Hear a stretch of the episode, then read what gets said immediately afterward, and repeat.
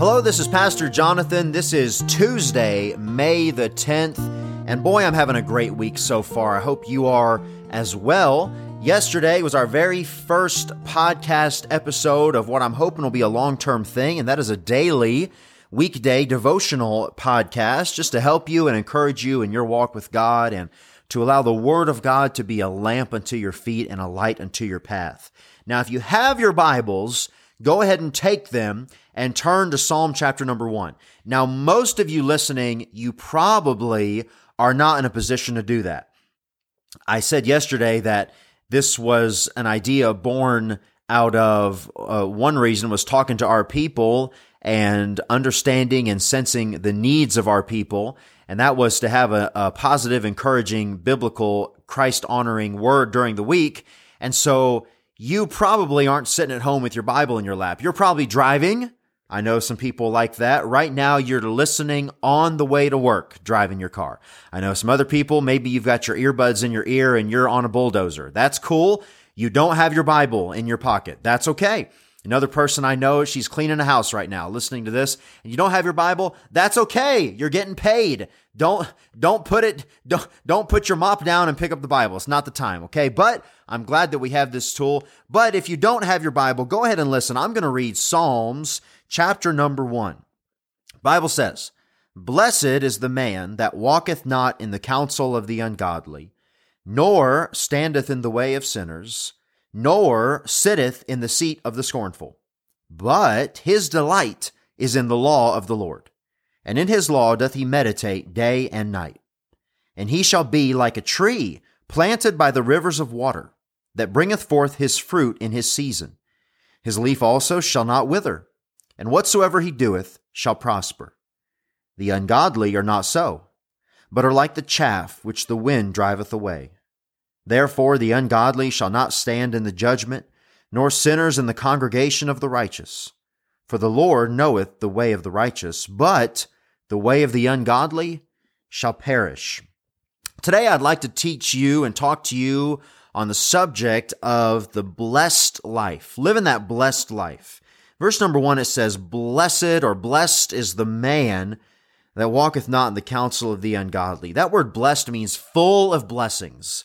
Lots of blessings, not just one blessing, but full of blessings, overflowing with blessings. And the word itself means to be happy or satisfied. Now, sometimes when I'm preaching, just to keep everyone's attention and have everyone be engaged, and maybe out of curiosity, I'll ask a question of the church and ask you to raise your hand. And so I say, raise your hand right now, listener, if you would like to be happy you want to have a life full of blessings. Keep them up, keep them up real high while I look around. Now that is just about everybody. I see, okay, go back, go back to cleaning there. That's okay. Thank you for putting your hand up. Hopefully you did it safe and you drove with one hand while you're driving. I'm just kidding. But I know that probably everybody would say that they want to be happy. But can I tell you that if you're going to have a happy, blessed, joyful Christian life, it's going to be intentional. It's a life lived on purpose. It doesn't just happen. And you know, everything we have is of grace. We don't deserve anything we have. I'm thinking of the greatest gift we've ever received, and that's the gift of salvation. That was not earned, that was given to us. And if you don't know for sure you're going to heaven, you don't know for sure you're a child of God, you've not been saved, please today let me encourage you and urge you to receive that gift of salvation.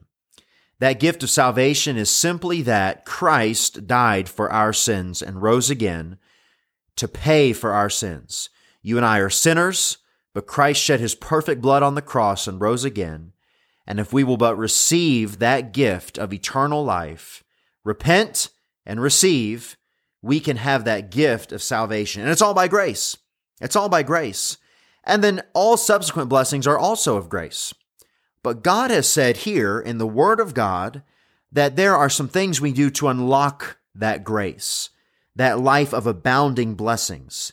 And it says, Blessed is the man that. Now, he's going to give us really three things there's a negative, there's a positive, and then there's a result. So, the negative first, it says, Blessed is the man that walketh not in the counsel of the ungodly, nor standeth in the way of sinners, nor sitteth in the seat of the scornful. If you're going to live a godly, blessed life, that life that abounds with blessings, there are some things that you have to say no to. There are some things you need to avoid. It says, first of all, walketh not in the counsel of the ungodly. That counsel means uh, where you get your advice, who you listen to.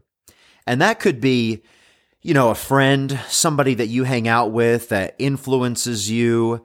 Uh, and it could be a lot of other things as well. It could be a, a talk radio show host. It could be somebody on the news you like to watch. It could be uh, some celebrity that you allow to influence you, or it could be any number of things, honestly. But it's somebody, even though they might not be giving you official advice, they are still influencing you. And your counsel, your advice, your influence needs to come from godly sources. It needs to come personally from believers, from godly believers, those who are seeking the Lord over the world. Those people that you listen to, the people that you trust, what do they love? What do they love?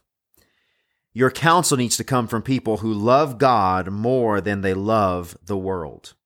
Next, it goes on, nor standeth in the way of sinners. Notice the progression. It goes from walking in the counsel of the ungodly and then it goes to standing in the way of sinners. So you've gone from walking to standing. You're standing, you're listening, you're soaking it in. This is fellowship. This is like mindedness. This is you going along. You know, if you take counsel from the ungodly, you'll eventually be just like them. And I say it all the time. It's so important. You are not above your influences. What you allow to influence you, what you listen to, what you read, what you watch, who you hang around, it does affect you. And if you want that blessed, godly life, that life that abounds with blessings, that happy life, you're not going to walk in the counsel of the ungodly. You're not going to stand in the way of sinners. A little verse I had to recite each night before I went to bed as my mom or dad would tuck me in, they would have me recite with them Proverbs 110. My son, if sinners entice thee, consent thou not. So we're not to stand in the way of sinners. then it goes on, the last part of verse 1 nor sitteth in the seat of the scornful. Now, a scorner is just about the worst thing you can be. Since the beginning of the year, we've been on Wednesday nights at our church here at Mountain View in the book of Proverbs.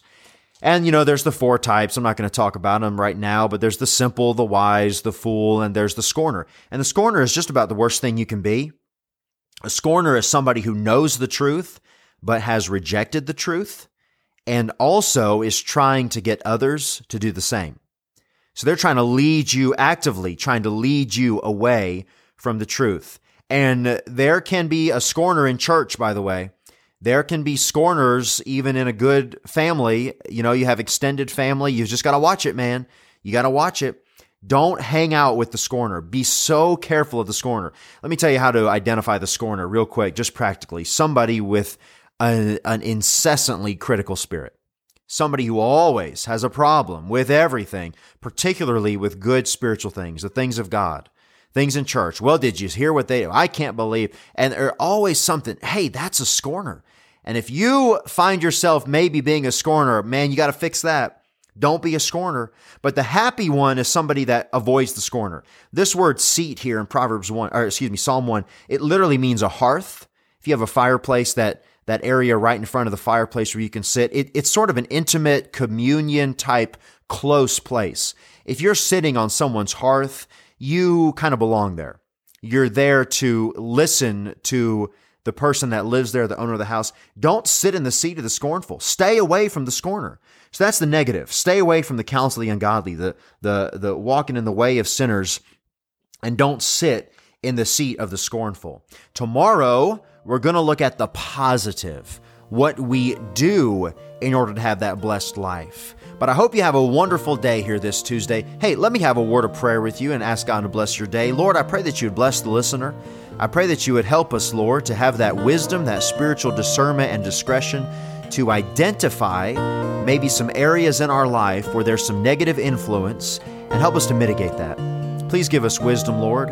I pray that you would help us to live that blessed, godly life, a life that is pleasing to you, a life full of grace.